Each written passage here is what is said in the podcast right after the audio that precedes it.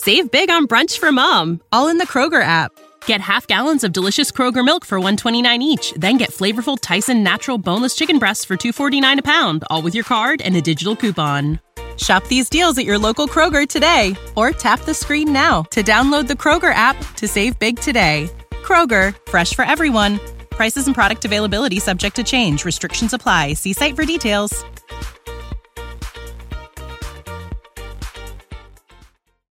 All rise. Welcome to the Cyber Law and Business Report. Get the top story on the hot-button internet legal topics of the day. This is your home for the latest on internet law and policy. Hear the latest net trends impacting business and have your questions answered right here. This is the Cyber Law and Business Report.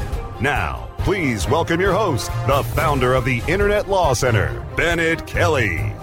Good morning. This is Bennet Kelley broadcasting live from the Internet Law Center here in the heart of Silicon Beach in downtown Santa Monica. Um, welcome to our show. We have a great show for you today. And um, we're going to start with, um, we have a renowned author, um, Kim Zetter, who's the author of the acclaimed book, Countdown to Zero Day, Stuxnet and the Launch of the World's First Digital Weapon. And then in the second half hour, we're going to give you news updates on what's going on in the world, um, in the cyber world today. Um, but without much further ado, we're going to introduce you to Kim Zetter. She is the author, as I said, of Countdown to Zero Day. It's a very highly acclaimed book um, that actually has been described as reading like a spy thriller. And um, she's also a senior writer at Wired magazine. Kim, are you with us? I'm here. Thank you. Thank you for joining us. And um, so the, uh, the the phrase countdown to zero day, what exactly is zero day? Uh, zero day refers to a vulnerability in software, a security vulnerability in software that is unknown to both the maker of the software and to antivirus companies. And because it's unknown, uh, it means that there's no patch available to close the hole and no um, antivirus signatures available to detect malware that might be attacking it. And and so the book is about Stuxnet, which deals with, um, which was an attack on the, a cyber attack on the Iranian um, nuclear um, efforts. And you know, it's interesting, it's almost as if we're, we're talking about the law of unintended consequences. You know, um, when we drop the atomic bomb, obviously we drop it and there's no residue. Uh, obviously, this is a great nuclear fall, fallout, but you can't build a bomb based on what's left. And although we have spent a great deal of effort trying to prevent other nations from developing that technology, which leads us to this very day, which is, you know, Stuxnet and the effort to try to um, stop Iran from developing nuclear weapons. Yeah, there's a definite irony in all of this, and I, in the book, I quote um, one of the editors of the Bulletin for Atomic Scientists when she remarks on Stuxnet and the parallels with the um, the nuclear program, the U S nuclear program. And she writes that in both cases, uh, this involved a technology that was developed without forward thinking to um, assess what the what all of the consequences might be in introducing um, this technology. And she also writes that uh, it was uh, developed and unleashed without proper understanding about um, not only just the long-term consequences, but the um, the effects that such an attack might have. So in a case of a nuclear attack, uh, although the, the results of that can be devastating uh, geographically, um, they're kind of isolated. Right. Uh, the nuclear fallout um, disperses. Um, as the, the winds uh, flow. With a digital attack, as you point out, uh, it's different in that, one, um, all systems are connected and in one way or another. And so you don't fully understand the implications when you unleash a digital weapon, how far it might spread to other computers and what might be the collateral damage. Um, and since computers are connected around the world, communication systems, critical infrastructure systems, things like that, Um, it can have unintended consequences. But another uh, consequence, as you point out, is that when you unleash a conventional weapon or a nuclear weapon, um, you know, someone can't uh, reconfigure that weapon to send it back to you. Whereas with a digital weapon, when you unleash malicious code like this, the victim and also anyone else who gets their hands on it can actually reverse engineer the code and uh, see a blueprint for creating an identical weapon uh, to send back to you. And that, that is an interesting thing. And then, you know, I actually studied, um, you know, the early days of, of the, the nuclear age. And then I recall that in Los Alamos, when they were testing, doing the first test, um, there actually was a, a theoretical prob- possibility that it could, you know, explode the atmosphere. You know, I mean, it wasn't very high, but, you know, just having that possibility. And then you think of Oppenheimer's famous quote, you know, from the Bhagavad Gita, um, as he watched this, you know, this his creation, you know, I am death, destroyer of worlds. And I'm wondering, you know, what was it like for those at, at you know, at inception um, with Stuxnet? Uh, my understanding in, with people that I've spoken with is that this was uh, fully embraced. Um, obviously, there are there are the fingerprints of lawyers all over this code uh, because it is a precision weapon, and it was designed to unleash its payload only on a very specific system at Iran. Mm-hmm. Um, that implies that lawyers were heavily involved in this to make sure that there wouldn't be collateral damage.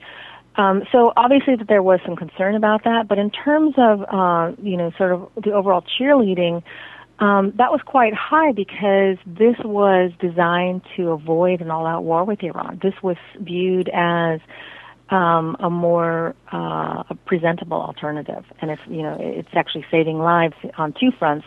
One, if that you're avoiding an all-out war with Iran, then you're saving lives, but also if you're able to then prevent Iran from getting a nuclear weapon. Um, then you're, you know, potentially saving lives as well. And and just put this in context. This it was believed this may have been introduced in two thousand seven. Was that about right? Well, uh, Bush's advisors would have proposed it to him in two thousand six, but the planning for this would have occurred long before then. Um, and then the first uh, version of Stuxnet was released. Uh, we believe there's there's evidence of it being in the wild um, in late two thousand seven. Okay, so this is, you know.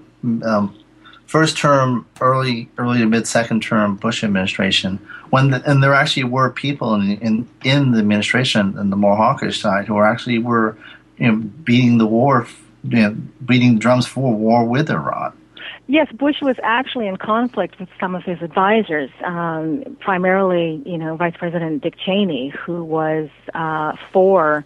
Um, you know, bombing Iran and in the, in the ways that Iraq had been bombed, in the ways that Syria had been bombed. And um, so, you know, he was actually looking for, Bush was looking for an alternative to counter um, that drum beating that was going on in his own administration. So this actually presented him with the perfect alternative. And, um, and you've actually reported since the book has come out that Iran Um, seems to have learned some lessons from Stuxnet. Yeah, so that was based on actually the N S A's own assessment. This is coming from an internal document that was uh, leaked by Edward Snowden. And in that document, they discuss um, that uh, Iran was learning not just from the Stuxnet attack, but there was another attack uh, against Iranian systems after Stuxnet. This involved malware that um, struck computers belonging to Iran's oil industry and oil ministry, and it erased data uh, from those systems. And um, the report talks about how the Iran Iranians have learned from these attacks, and, and then it points the finger at Iran for conducting subsequent attacks of their own that are similar to those. Not, not similar to Stuxnet, but similar to the attack that struck the oil ministry. Um... So, uh, so yeah, I mean, it, it goes to the point that I was saying about, you know, when you're unleashing a digital weapon and an attack like this, your victims do learn. They don't just learn from your methods and techniques. They learn from the code itself, and they can design a similar weapon. Exactly. Now, um, we haven't really spelled out what exactly Stuxnet was and what it did. Can you kind of walk us through how, how it would have been unleashed? Yeah, so uh, Stuxnet was uh, targeting systems that weren't connected to the Internet. So they couldn't be attacked remotely in the standard way that hackers uh, can reach out over the Internet and hack your system. So what they did was they used a, a zero-day exploit uh, that um, allowed Stuxnet to be carried on a U S B flash drive. And so it would spread this way. And, um, you know, the attackers knew that the way that the systems in Iran are programmed are via U S B sticks. So what happens is these are, like I said, these are systems that aren't connected to the Internet. The programmers in Iran will write code for them on a separate machine, load it to um, the commands to a U S B stick, and then carry them down to the systems at this facility called Natanz, um, where Iran was enriching uranium. And so what the code did was it would infect uh, these systems that were controlling centrifuges at the plant that were enriching uranium. And the code was designed to do two things, because there were two versions of the payload. One version was designed to open and close certain valves on the centrifuges, and the other was designed to um, speed up and slow down the spinning centrifuges. So the centrifuges are um, these spinning devices, aluminum devices, that uh, you uh, you pour uh, uranium hexafluoride gas into them. And the centrifuges, there's a rotor inside that is spinning at supersonic speed, and that uh, centrifugal force separates isotopes in the uranium hexafluoride gas and separates out the isotopes that you need for nuclear reaction from ones that you don't need. And so what Stuxnet did when it closed the valves is it would allow uranium hexafluoride gas to pour into certain uh, centrifuges, but it would close the closing valves so that the gas couldn't get out. And so as the result was that the gas would continue to pour into the centrifuges, and the pressure inside the centrifuges would increase. And that would have two effects. It would deteriorate the centrifuges themselves um, and possibly cause them to crash. But as the pressure of the gas inside increased the centrifuges, the gas would begin to solidify.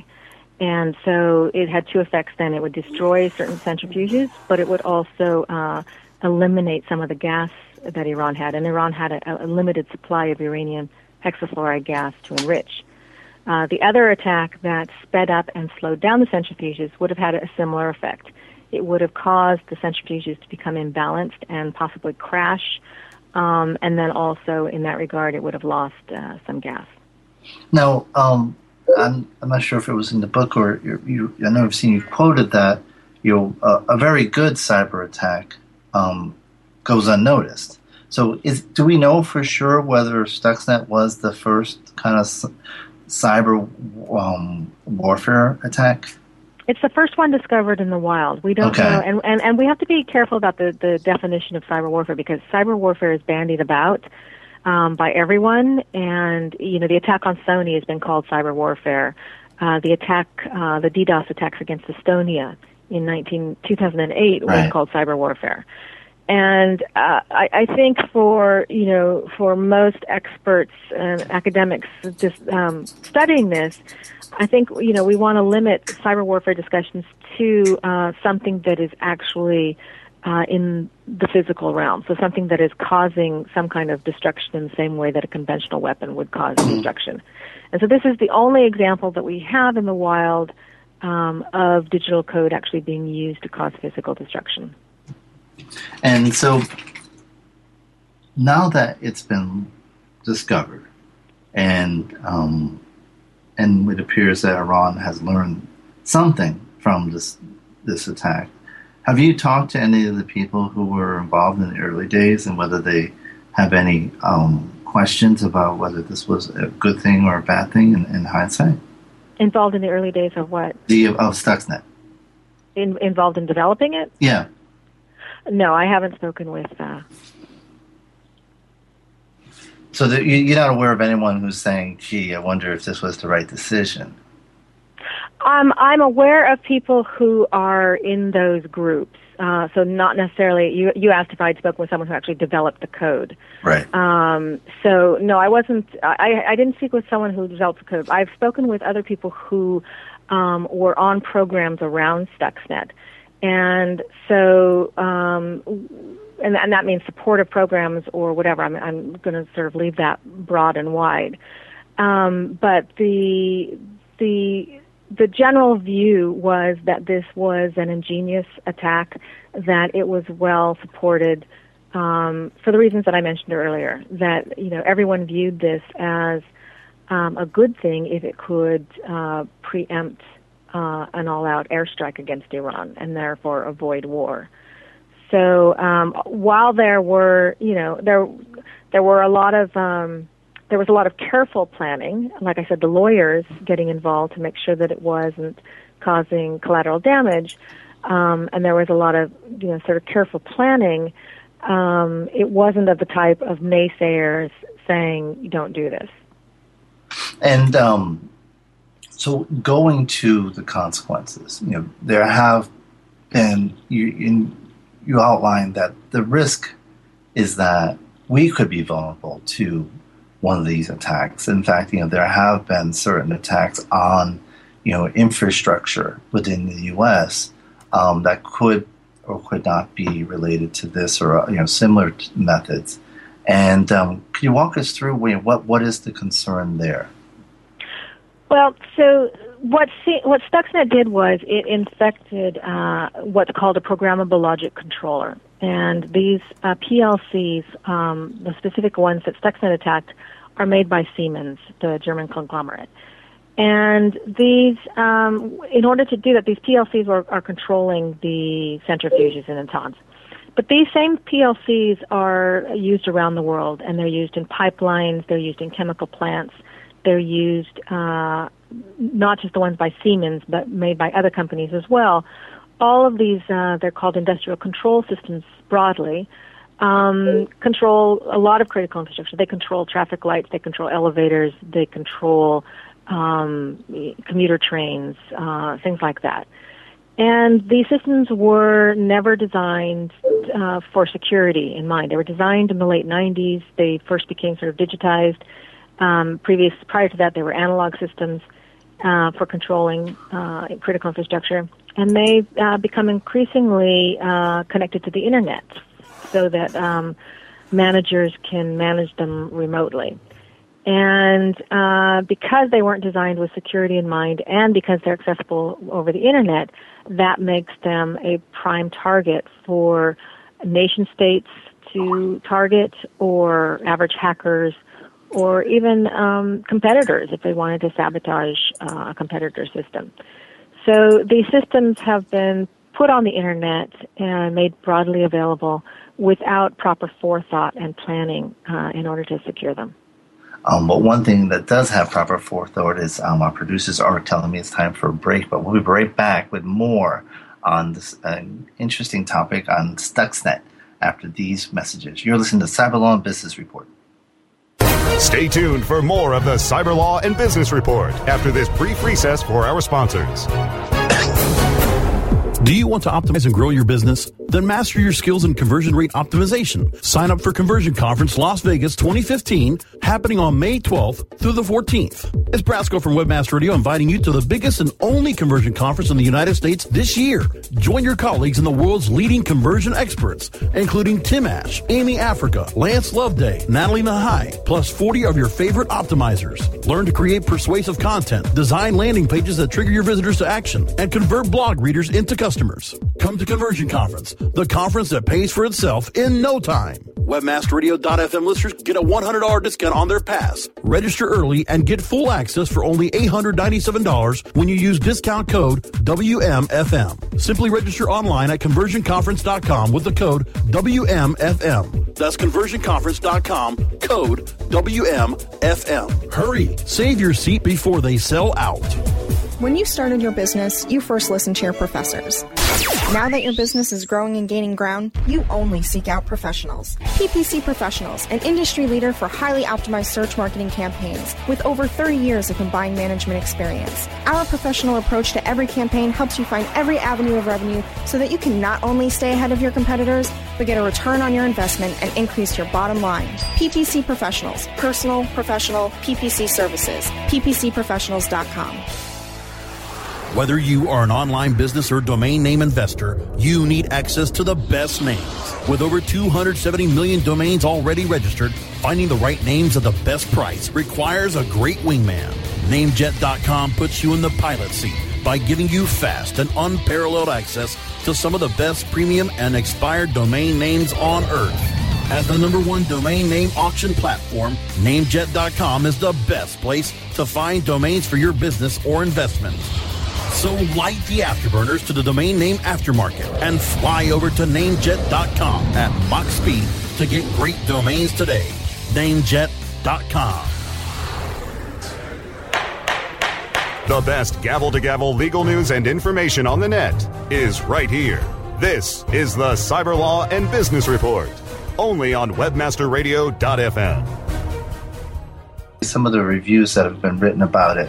Um, the Economist calls it an authoritative account of Stuxnet's spread and discovery, delivers a sobering message about the vulnerability of the systems, train lines, water treatment plants, electricity grids that make modern life possible. Um, Wall Street Journal called it exhaustively researched. Zetter gives a full account of this hack of the century, as the operation has been called, but the book goes well beyond its ostensible subject to offer a hair-raising introduction to the age of cyber warfare. Um, so, Kim, um, we now, at the time you started this book, did we have a Cyber Command? Yeah, the Cyber Command was uh, created officially in two thousand ten, um, but unofficially, I mean, there there had been a Cyber Command uh, prior to that. I sort of go into the history in the book of U S cyber warfare planning, um, and it, it began in its initial stages in the late nineties, um, and then really got into full force around two thousand four, two thousand five, around the time um, that General Keith Alexander took over the N S A. He became uh, dual leader of the N S A and the U S Cyber Command, um, and that was the point where many people say that it really kicked into high gear.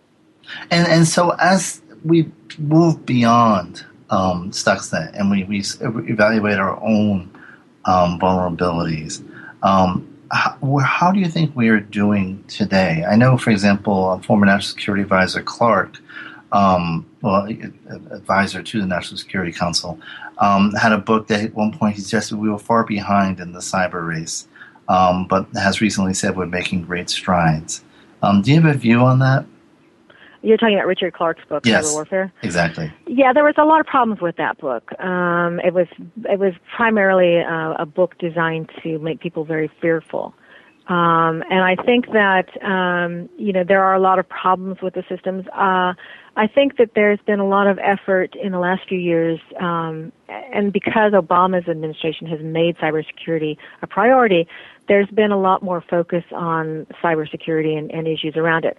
I think that there's still been a lot of resistance by companies and by critical infrastructure owners to actually secure systems. I think, uh, ironically, the Sony hack has kind of woken people up to uh, some of the dangers, and uh, in ways that they haven't been in the past, of people just telling them they need to secure their systems. So I think that there is, um, there are a lot of vulnerabilities, and I think that our critical infrastructure is in the sights of enemies who who will go after them and are looking for vulnerabilities in them.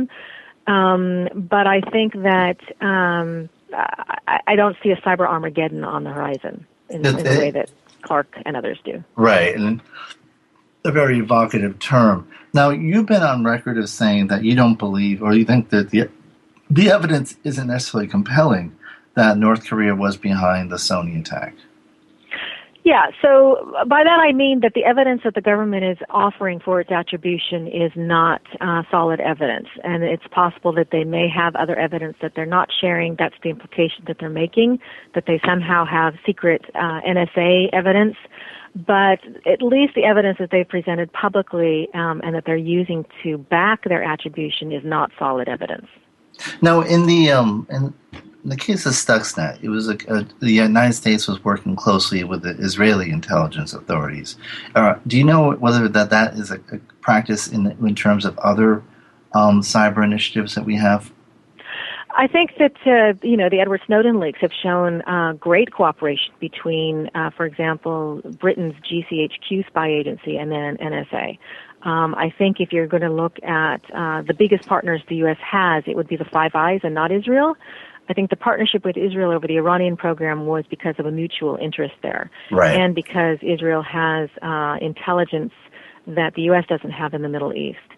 Um, so that was very specific to that. But in terms of overall surveillance uh, for counterterrorism and things like that, it's really the Five Eyes, you know, G C, uh, the U K, Canada, Um, I forget who, Australia, I forget who all the Five Eyes, Five Eyes are. But those are really the strong partners, and I think out of all of those, uh, Britain's spy agency is the biggest partner. And um, in terms of the assessment of the damage done by Stuxnet, you've, you've heard various things that it deleted, six months, two years. Do you have a sense of, you know, really what you think is the, the most likely? Yeah, I cover that in the book because after Stuxnet was discovered, there was the former head of the Mossad, Israel's intelligence agency, who said that it had set Iran's program back about three years. And Hillary Clinton had uh, made some comments. She wasn't referring specifically to Stuxnet, but about overall efforts to thwart Iran's nuclear program. She also assessed that uh, it, the program had been set back about three years. But as I point out in the book, uh, Iran's nuclear program, uh, at least the uranium enrichment program, did suffer some setbacks as a result of Stuxnet. But within about a year, Iran was back on track, and it was producing about the level of enriched uranium that they were expected to produce. Now, the program didn't advance any in, during that time. It should have advanced. So it really was, it was held back. Um, but not uh, substantially. However, I do want to point out that there are some who say that Iran would not have come to the table for the negotiations that it's currently engaged in um, without the knowledge that uh, Stuxnet brought that the U S could attack it anywhere.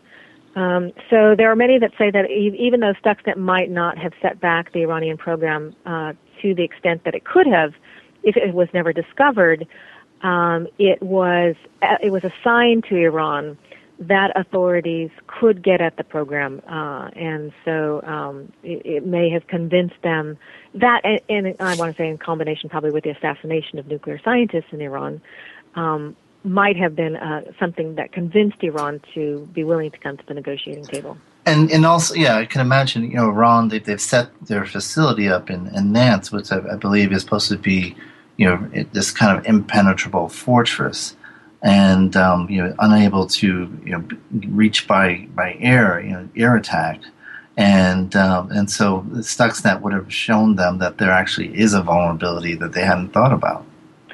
Right. So, I, I, so the Natanz facility is uh, protected by uh, anti-aircraft uh, guns, um, and as I pointed out, the systems are air-gapped from the internet. So the Iranians did certain things that they needed to do in order to protect that facility. They also built the uh, uranium enrichment halls uh, twenty-five to fifty feet under the ground to um, pr- to protect them from an airstrike. Um, but the, the digital attack of Stuxnet showed that even those protections wouldn't uh, prevent digital code uh, from reaching a system like that. Now, one thing, you, you always hear worst-case scenarios here in the United States, and they all, one thing you frequently hear is, well, hackers could um, open up Hoover Dam, and which, you know, a lot of, I've heard other U S officials say that's ludicrous because it's not even hooked up to the internet. Um, yeah, so so I think that, you know, we have to be careful in reading stories, or oftentimes there's not a distinction made between uh, theoretical possibilities of, of what kinds of systems are controlled by industrial control systems, Um, and what systems are actually capable of being attacked. So when I said that industrial control systems don't have security in mind, that is a fact. Um, but whether or not every system that's controlled by industrial system is uh, vulnerable to attack is not the same thing. So, for instance, our nuclear uh, facilities here in the U S, um, nuclear plants, there have been some cases where worms or viruses have gotten onto systems, Um, and they've brought down uh, a nuclear plant, or they've brought down the safety system of a nuclear plant. But these plants also um, have manual overrides. And so the, in some cases there are a lot of um, uh, dual protections in place um, that would either mitigate attack or prevent them. And so it's, even though industrial control systems are vulnerable, not all systems are equally uh, in, in practice vulnerable. We only have a few minutes left, but um, what what is it that keeps you up at night on this issue? Um, I don't know that uh, any of that keeps me up at night. Uh, I think that the government's surveillance activities are probably a little more concerning. Um, the fact but, that they're under your bed. um, yeah, I mean, you know, I've been covering cybersecurity since nineteen ninety-nine, and, and for me, a lot of this feels like, uh, you know, it's not news for me. Um, I think the nation-state hacking, um, and of course Stuxnet, obviously this, also, this takes us into a new realm, and it is new. Um, and I think that we're going to see more of this. I think that it doesn't keep me up at night, but I think de- definitely we're not prepared for what we're going to be seeing in the next few years.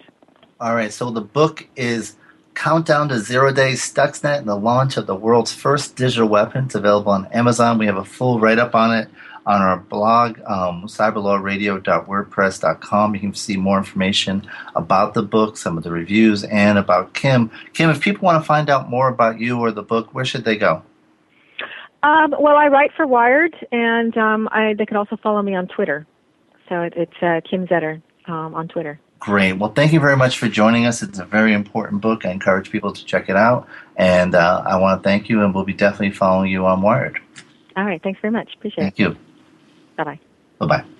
Um, so we have, uh, it's interesting, the whole concept. You think a few years, all these people who've been going to shrink saying they were paranoid, and only to find out that the N S A really was following them. and uh, But um, so I um, want to thank Kim for joining us. And so um, in our second half, we're going to be going over some of the news updates that are going on um, in the Internet today. And we've had some significant ones. Um, one, obviously, that has um, where Kim is up in Silicon in San Francisco and Silicon Valley gripped is the um, the Klein and Perkins trial. Um, they had closing arguments with um, um, earlier this week, and so this case will then get be sent to a jury later this week, and we'll see how long deliberations take. Um, but while all this has been happening, um, f- more. Um, gender suits have been filed. Um, the lawyer handling, representing um, Ellen Powell has um, has actually filed a suit on behalf of a woman against Facebook, also alleg- alleging gender discrimination. And now um, there's a class action against Twitter, um, in which it, um, another gender discrimination has been, been alleged. Um, and one of the allegations of the complaint is that, quote, the company's promotion system creates a glass ceiling for women that cannot be explained or justified by any reasonable business purpose. Because Twitter has no meaningful promotion process for these jobs, no published promotion criteria, nor any internal hiring, advancement, or application processes for employees. Um, so we'll be watching that closely as well as the jury comes out. But it, it seems that the, as this climate develops in Silicon Valley and the Um, the great concern that this is not a hospitable climate for women, um, you know, it has consequences. I mean, people just said that's just the way it is. Boys will be boys. You know, we're dealing with engineers. You know, they don't um, quite socialize well. Well, um, it, that doesn't cut it.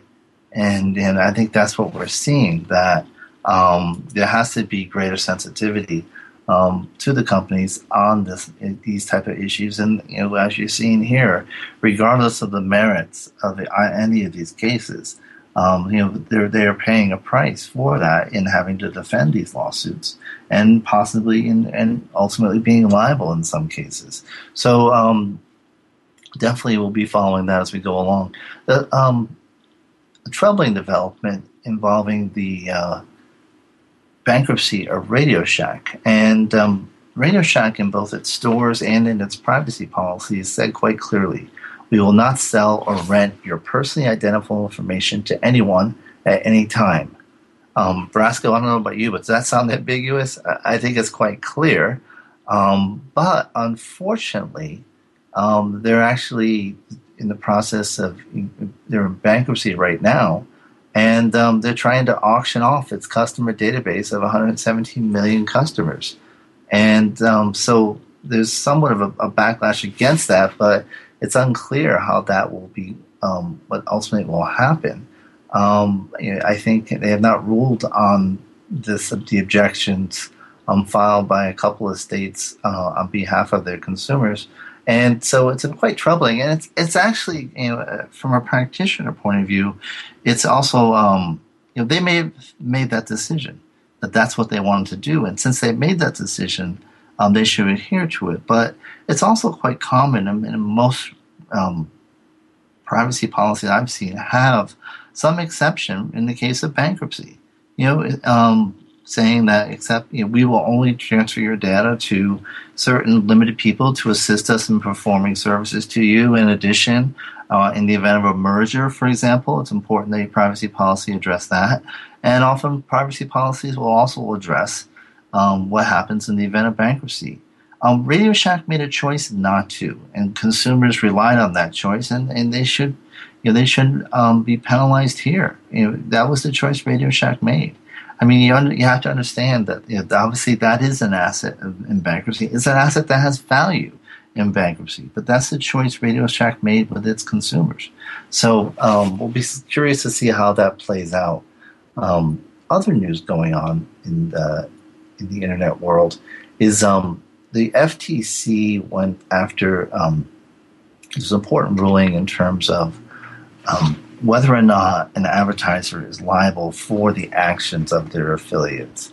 And um, in this case involves uh, Lead Click Media um, and its uh, affiliate network. And um, the, uh, the F T C said that um, they were responsible for the acts of their affiliates. And when the, the affiliates were actually um, promoting products on fake news sites, and we, we've talked about this a little bit. Um, and uh, in this case, the advertisers were Lean Spa, NutraSwim, and um, selling weight loss and, and colon cleansing products. And uh, um, by promoting it through DeleteClick's affiliate network, um, using fake news sites to build credibility, um, we, we we talked earlier about the F T C's you know, use of endorsement guidelines and, and um, false Um, endorsements and false marketing claims, and that's basically what this is coming back to. And uh, the F T C in the state of Con- Connecticut went after them um, and said that this was deceptive marketing practice, and um, and they and the F T C prevailed in federal court. And the, so the important point here is that you do have a duty to monitor the affiliate networks you use, and um, and so it also means that. Especially companies that often, sometimes I've talked with companies and they want to go as close as they can to the line in terms of pushing the envelope from a marketing perspective, but always staying on the you know the, the line of of what is right. And the problem is, is the closer you get to the line, um, the more you are relying um, on the perfect execution of everyone else on the other end of the chain, and that includes your affiliate marketers. And here, clearly, um, that you know that, that put them over the line. And so uh, monitoring your affiliate marketers is an important part of advertising compliance.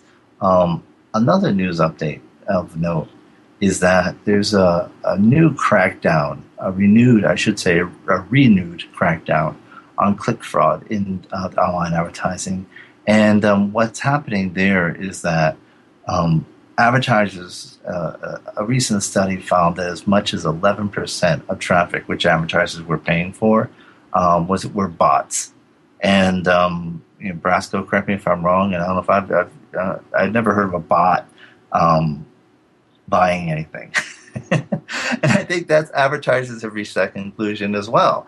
And um, so they're now actually through their um, association have ad- adopted new contract terms that require um, proof that humans have, are the ones who watched the ads, who clicked on the ads, and um, you know the the effort um, will have some consequences. And for example, um, there's an article in Reuters that discusses this and um, makes points to um, a company here in, in Southern California um, that's well known.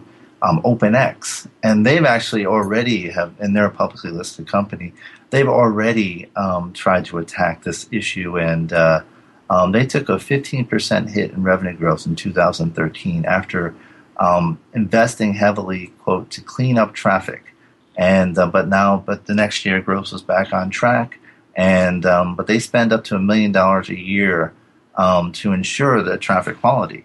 So. Um, That's going to be an issue that we're going to be pursuing. Um, we may talk to our old friend Mike Zanis to get his view on this, but um, we're going to have further um, news updates. Um, but first, we're going to take our final station break, and you're listening to um, Cyber Law and Business Report only on webmaster radio dot f m. Stay tuned for more of the Cyber Law and Business Report after this brief recess for our sponsors. Great websites today need expert web design and development and need to be e-commerce ready and mobile friendly. But building a marketable and profitable website can be an uphill climb. Ready to make your new website or replace your existing website? Think Orange as the new way to get in the black. Orange Hill Development works with Fortune five hundred companies and offer the same top quality development service at a fraction of what other providers charge. Brands like Absolute, Carlsberg, and Nestea trust Orange Hill Development. Find out why you should trust your website with Orange Orange Hill. Contact Orange Hill for a consultation today at orange hill development dot com. Hey, this is Danny Sullivan to talk to you about Bruce Clay Incorporated. They've made Inc Magazine's list of growing private businesses and have exhibited and sponsored at my conferences since the very beginning. You've seen their search engine relationship chart, or you've read their S E O code of ethics, so you know they're S E O experts. But did you know they can help you with P P C, web analytics, web design, marketing strategy, promotion, and branding? Yep, get everything you need for success in the online marketplace. You can check it out from the professionals at Bruce Clay Incorporated. For over ten years with offices worldwide, they've got the answers you need. Check them out today at bruce clay dot com. Introducing Rumble, the smart mobile management system, the first end-to-end mobile platform where you can make real-time app modifications from a point-and-click dashboard. Want to change the design of your app? Point click and it's live in real time. Want to change the ad map of your app? Point click and it's live in real time. Want to change the content mix of your app? Point click and it's live in real time. Power your mobile business with Rumble. Are you ready to rumble? Visit w w w dot rumble dot m e. The best gavel-to-gavel legal news and information on the net is right here. This is the Cyber Law and Business Report, only on webmaster radio dot f m. Please check out our website at internet law center dot net and notes on the show um, and background on both the news updates and on our featured guest or on our blog at cyber law radio dot wordpress dot com. Um, also, you can follow us on Twitter at cyberlawradio. Um, so, um, before we go into further news updates, a couple of shout-outs. Today is Maryland Day. It's actually a holiday in Maryland, and or as many people there say, Merlin. And um, so I want to it's the, to commemorate that today was Um, March twenty-fifth, sixteen thirty-four, I'm sure all of us remember that day, um, the, it was the landing of the first European settlers in the province of Maryland, the third English colony to be settled in British North America. Um, and for those of you who have never been to Maryland, it's actually quite a beautiful state. Um, I shouldn't be touting it since um, they lost in the N C double A and it's totally killed my bracket. But any event, uh, it really is a beautiful state. Baltimore is just a vibrant and fun city. Um, the inner harbor there is kind of a, a landmark of urban re- redevelopment, and um, you know, and with their ballparks there, you know, the, you know, the Orioles' um, home of Camden Yards is legendary. Um, out to the Eastern Shore area, beautiful beaches in Annapolis, um, one of the sailing hubs of the you know the Atlantic. Um, I'll actually be going there for a wedding this fall. It's just a beautiful old colonial town. I actually got sworn into the bar there. Um, and signed the book that, you know, dates back to the seventeen hundreds um, once you're admitted. And it was a really nice um, historic moment. Um, it's also where the Naval Academy is. And uh, so it's, um, and then if you go west, you have the kind of the beautiful mountains. And that's where Camp David is, um, although no one will tell you where it is. But it's up, up in um, the Cacotin Mountains by Cunningham Falls and uh, another beautiful area. So um give a shout out to the great state of Maryland. Happy Maryland Day. Um, damn you for blowing our bracket. But um, in connection with Maryland Day, though, we have been we're continuing our tour of the University of Maryland um, Law School faculty. Um, next week, we actually will be having another member um, of the faculty. Uh, we have uh, uh, Professor um, Rena Steinzor, uh, who actually has a very interesting book that's causing quite a bit of discussion. And it's called Why Not Jail? Industrial Catastrophes, Corporate Malfeasance, and Government Inaction. You know, so the next time we have a B P or a Bhopal or even, you know, some of the financial malfeasance we've seen on Wall Street in the two thousand eight era, um, you know, why not send the corporation to jail? That's it's, it's an interesting concept, um, something that we'll be happy to explore next week. But um, and we previously um, had... Um, another professor, and we're trying to get Danielle Citron as well, um, who has her book on um, cyber cyber harassment on the internet. So um, they've always been, it's a very good school. They're doing a lot of interesting things, so we're glad to have them on. So jumping away from Maryland Day, um, back into the news, um, one other development that's of note is that um, we talked a little bit about the F C C's decision on um, net neutrality. And earlier in that day, they actually reversed, they um, decided to preempt and affirmatively uh, preempt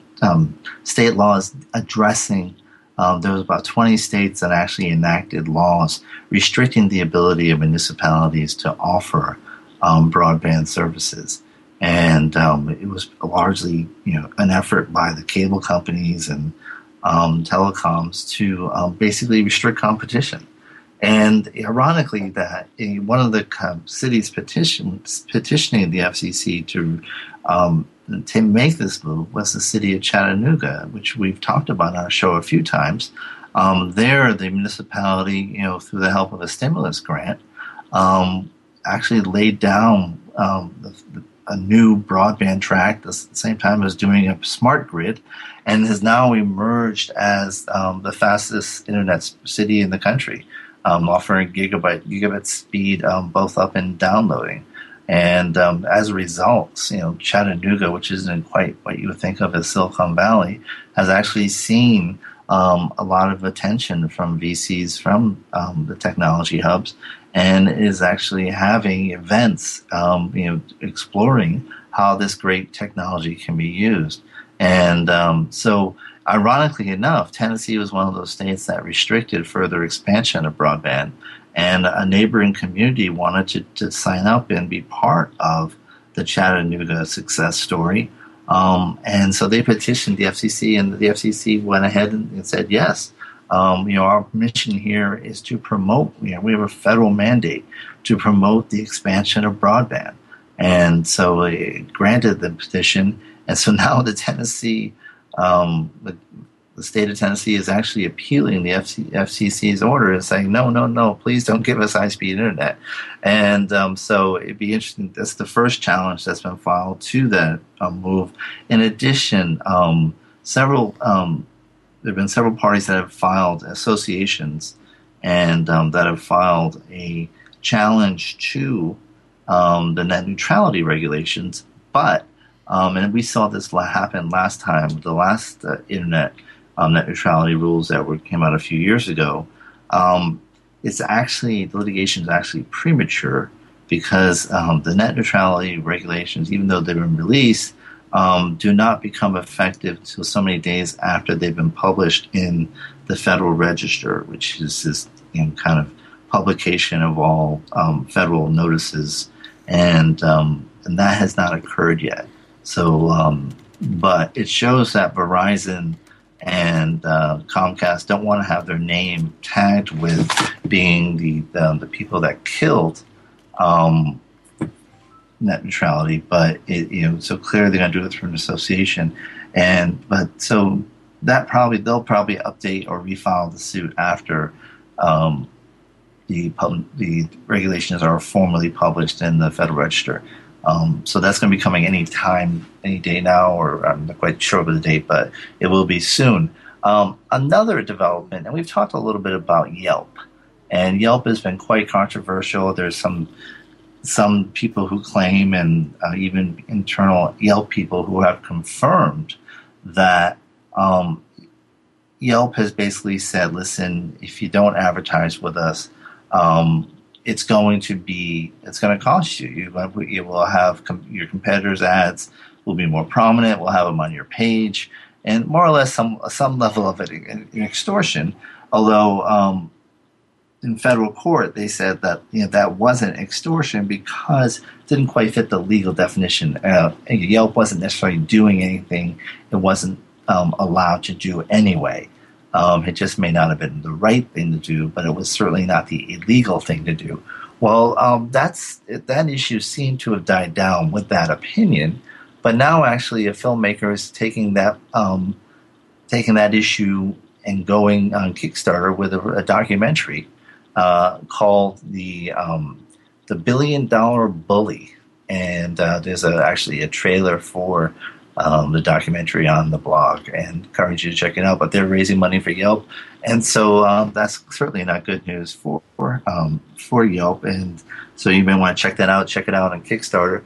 Um, interesting issue, and uh, see how this develops. Brasco, what's up? Yes, I did want to bring a story which I, I didn't know if you had already brought up yesterday, but our S E O Rockstar show brought this up, and it's the plan that the F T C is creating a new office to examine the Internet of Things, big data, and other emerging technologies.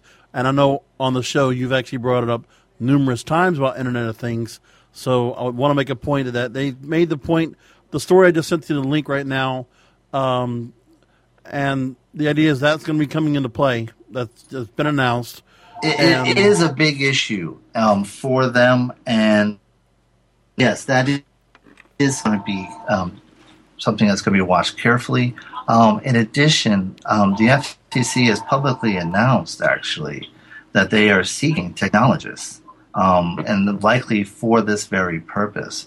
And uh, so, it, you know, if anyone, you know, if you, that this is something that you, fits your bill, I definitely encourage you to think about it, because you know the F T C is a is is a fairly respected arm of the government, and uh, they've been often said.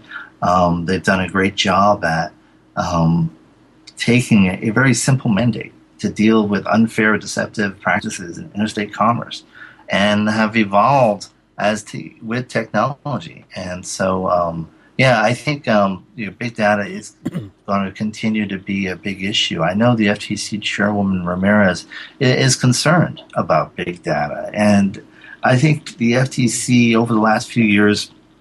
And is really trying to get their arms around how best to address this, and what should consumers' rights be, and how should they articulate them.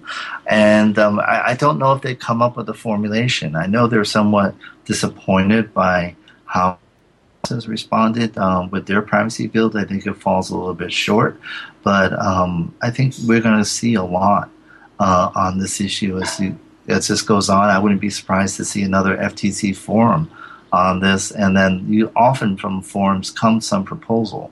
Um, we've had several forums so far with, without anything really fully um, metastasized and developed into a, a, a formal legislative proposal. But I think at some point we're going to get there, and uh, so um, yeah, definitely the Internet of Things is a huge um, issue, and you know, and to the extent that one, consumers are even aware this data is being collected, how it's being used, what it's being combined with. Um, and and then nothing. Oh, we lost Bennet for a moment. Uh, we'll get him back on so shortly. But uh, what I was going to jump in and say before he before we lost him for a second was that we're going to go ahead and plan to go ahead and uh, do a blog post to go ahead and discuss the Internet of Things. We want to go ahead and do something a little bit comprehensive for everybody out there, so that's available for everybody to go listen to, or actually go and read and follow back up on. The plan will be we'll discuss the story, and then we'll put, you know, really go back and look at all the links of uh, Cyber Law and Business Report that has discussed this, so that everybody can get a chance to get a bit of the backstory leading up to what's happened. Sure, we'll definitely do that. And I'll be uh, doing that. Uh, we'll have that made available the next day or so on the Webmaster Radio blog. Great. Yep. And um, so I, I think um, that's going to continue to be an issue. The other issue that's going to be, it's been a major issue, it has been the health-related hacks. And um, you know, those are high-value, very valuable data, because um, think of the information that's in health information. Um, it's stuff that's easily um, used for identity theft, because you have date of birth, you have um, some character, physical characteristics. There's a lot of information there.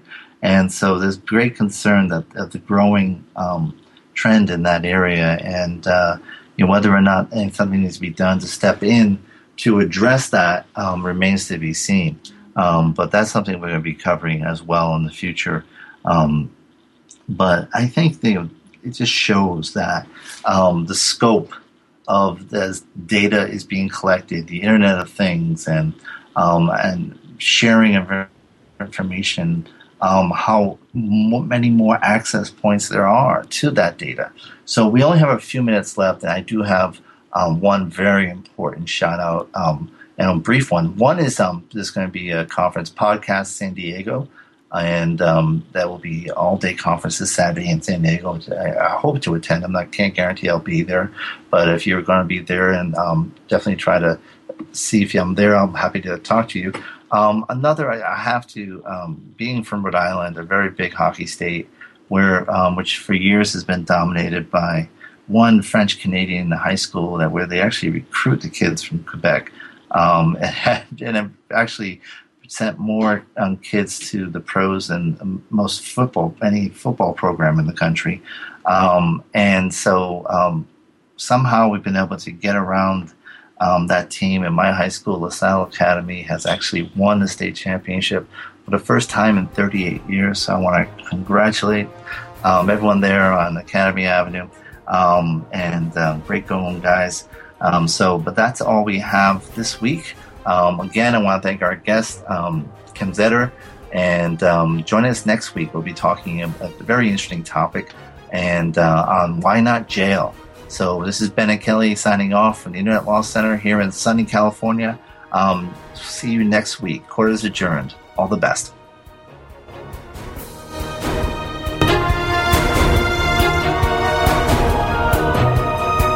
This has been a presentation of Webmaster Radio dot f m, the world's largest business-to-business radio and podcast network. We welcome you to sample past episodes of this program, as well as our complete library of programs, on demand or on the air via our twenty-four seven live audio stream at w w w dot webmaster radio dot f m. The opinions expressed on this program are those of the guests and hosts and do not necessarily reflect those of Webmaster Radio dot f m's management or sponsors. Any rebroadcast or redistribution without authorized consent of Webmaster Radio dot f m is prohibited. Save big on brunch for mom, all in the Kroger app. Get half gallons of delicious Kroger milk for one dollar and twenty-nine cents each, then get flavorful Tyson natural boneless chicken breasts for two dollars and forty-nine cents a pound, all with your card and a digital coupon. Shop these deals at your local Kroger today, or tap the screen now to download the Kroger app to save big today. Kroger, fresh for everyone. Prices and product availability subject to change. Restrictions apply. See site for details.